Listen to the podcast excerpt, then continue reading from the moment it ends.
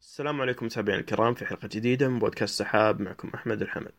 اليوم موضوع الحلقة كان من اختيار متابعينا في تويتر بمناسبة وصولنا لأكثر من ألف استماع للحلقة الماضية. طبعا نشكركم على هذا الرقم وإن شاء الله نكون عند حسن ظنكم. اللي متابع حسابنا في تويتر بيعرف موضوع حلقة اليوم. موضوع الحلقة اليوم عن ال Triple Seven بوينغ Triple Seven طبعا كثير من المستمعين كاد أجزم أن لهم علاقة عاطفية مع هذه الطيارة. صراحة لا يلامون طيارة جميلة يا أخي. خلونا نرجع لبداية Triple Seven ونروح مع بعض إلى أواخر السبعينات. الزمن اللي كانت مطارات العالم مليانة بطيارات من أنواع ال TriStar وال DC 10 وال Seven Four Seven الجيل الأول من طيارات ال wide body أو البدن العريض. طيارات ال wide body هي باختصار الطيارة اللي فيها مسارين بين الكراسي بدل مسار واحد. بوينغ قررت تطلق جيل جديد من الطيارات خصوصا مع ظهور منافس جديد خارج القارة الأمريكية متمثل في إيرباص طياراتها الجديدة وقتها إيرباص 300 فصمموا ثلاث موديلات جديدة. الموديل الأول كان طيارة 757 اللي كانت تحل مكان 727 اللي كانت آه، تطير رحلات مقاربة لرحلات الايرباص 320 في زمننا هذا. الموديل الثاني 767 منافس طيارة ايرباص الجديدة ايرباص 300 الموديل الثالث كان الطيارة بدنها عريض ثلاث محركات عشان تنافس فئة ال TriStar وال DC 10 والام دي 11 وقتها اللي هي تربل 7 طبعا في سؤال بيجي بأذهانكم الحين ليش ثلاث محركات للتربل 7 وليش أصلا في طيارات بثلاث محركات في ذاك الوقت؟ حسب قوانين هيئة الطيران الاتحادية أو ال FAA نظرا للمحركات النفاثة القديمة كانت أعطالها كثير يعني وما كانت يعني اعتمادية مثل محركات اليوم كانت تطبق عليها قاعدة 60 دقيقة. قاعدة 60 دقيقة تقول أن أي طيارة ركاب تجارية بمحركين نفاثين ما تطير في مسار أبعد من مسافة 60 دقيقة عن أقرب مطار بديل. هذا القانون أثر على خط الطيران بين أوروبا وأمريكا الشمالية اللي يعتبر من أزحم الخطوط الجوية في العالم. وسبب ظهور طيارات بثلاث محركات عشان يستثنيها القانون مثل ال TriStar وال DC 10 في الثمانينات أطلقت بوينغ أول موديلين للسوق اللي هم 767 و 757 وألغت خروج الموديل الثالث اللي بثلاث محركات اللي هو Triple 7 في هذا الوقت طلع قانون ال ETOPS اللي هو اختصار ال extended operations اللي خفف من قيود المطارات البديلة وخلى الطيارات اللي بمحركين مثل 767 والإيرباص 300 تشتغل بين أوروبا وأمريكا عبر الأطلسي مع نهاية الثمانينات ودخول التسعينات بدأت طيارات البدن العريض من الجيل الأول مثل ال TriStar وال 747 من الأجيال القديمة تطلع من الخدمة. وبدأوا منافسين ينتجون طيارات جديدة سواء من داخل أمريكا مثل طيارة ماكدونالد دوغلاس MD 11 أو من المنافس الجديد في أوروبا إيرباص اللي بدأت تطور إيرباص 340 وال 330 فوق هذا كله طلعت فجوة في إنتاج بوينغ. كانت بوينغ تنتج 757 767 747 767 كانت تشيل من بين 230 إلى 250 راكب. 747 تشيل إلى 420 إلى 450 راكب.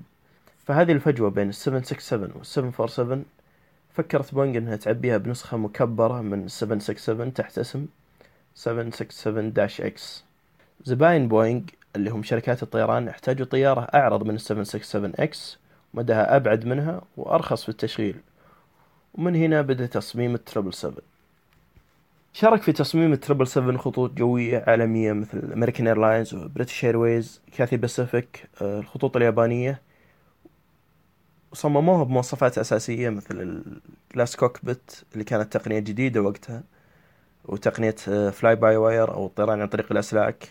اللي هي باختصار أسلاك كهربائية تربط بين الكابينة وأسطح الطيران عن طريق كمبيوتر بدل الوصلات الهيدروليكية اللي كانت تستعمل في السابق عشان يحركون أسطح الطيران زي ال ailerons وال elevators وصمموا ثلاث ملايين قطعة اللي تركب لنا triple seven كاملة عن طريق الكمبيوتر. حوالي عشرة آلاف مصمم ومهندس من مواقعهم في أستراليا واليابان وأوروبا وأمريكا شاركوا عن بعد في تصميم ال triple seven بعد التصميم يبدأ بناء الطيارة واللي يذكر حلقة الجامبو يذكر أن تكلمنا عن مصنع إيفرت الضخم اللي هو أكبر مبنى مغلق في العالم.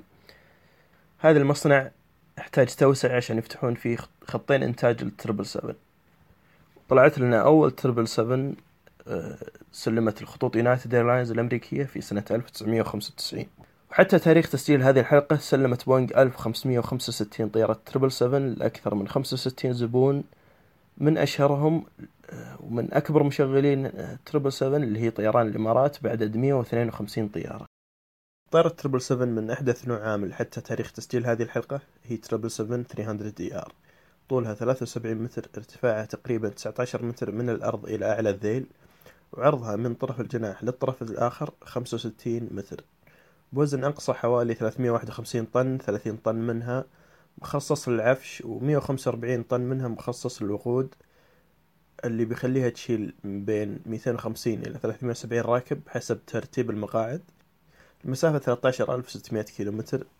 وإذا كنت عزيزي المستمع تملك 350 مليون دولار وناوي تشتري لك وحدة أنت بين ثلاث خيارات محركات عندك رولز رويس وبرات آند ويتني وجنرال إلكتريك محركاتهم توفر قوة دفع مجموعها أقوى من الصاروخ اللي حط ألان شيبرد أول رائد فضاء أمريكي في المدار مجموع 115 ألف باوند. وإذا كنت متخوف من حكاية المحركين لا تخاف البوينغ triple seven تقدر تقلع بمحرك واحد عطلان وبحمولة كاملة وتنزل بعد بمحرك واحد عن طريق الطيار الآلي بعد. مستقبل triple seven. النسخ الجديدة من triple seven تحت اسم triple seven X آه، نوعين.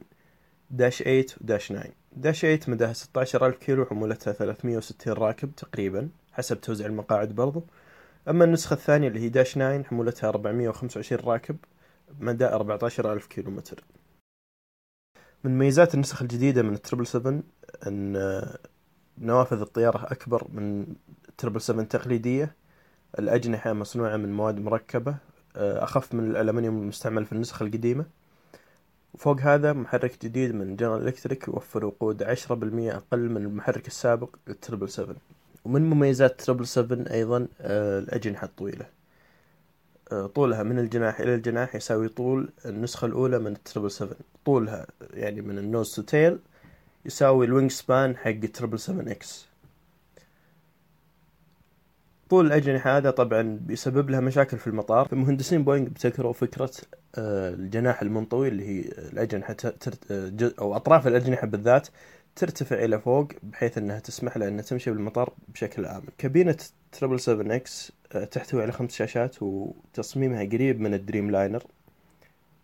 من المتوقع أن أول نسخة من triple 7 X تطير في بداية 2019 وتسليم أول طيارة لأول عميل في ديسمبر 2019 كذا ونكون وصلنا لنهاية حلقتنا عن ال triple 7 نتمنى أنها تكون حازت إعجابكم. نرحب بأي اقتراح أو رأي على حسابنا في تويتر سحاب بودكاست. والمعلومات الإضافية عن عائلة تربل 7 بنرفق رابط في حسابنا على تويتر إن شاء الله يفيدكم. والسلام عليكم ورحمة الله وبركاته.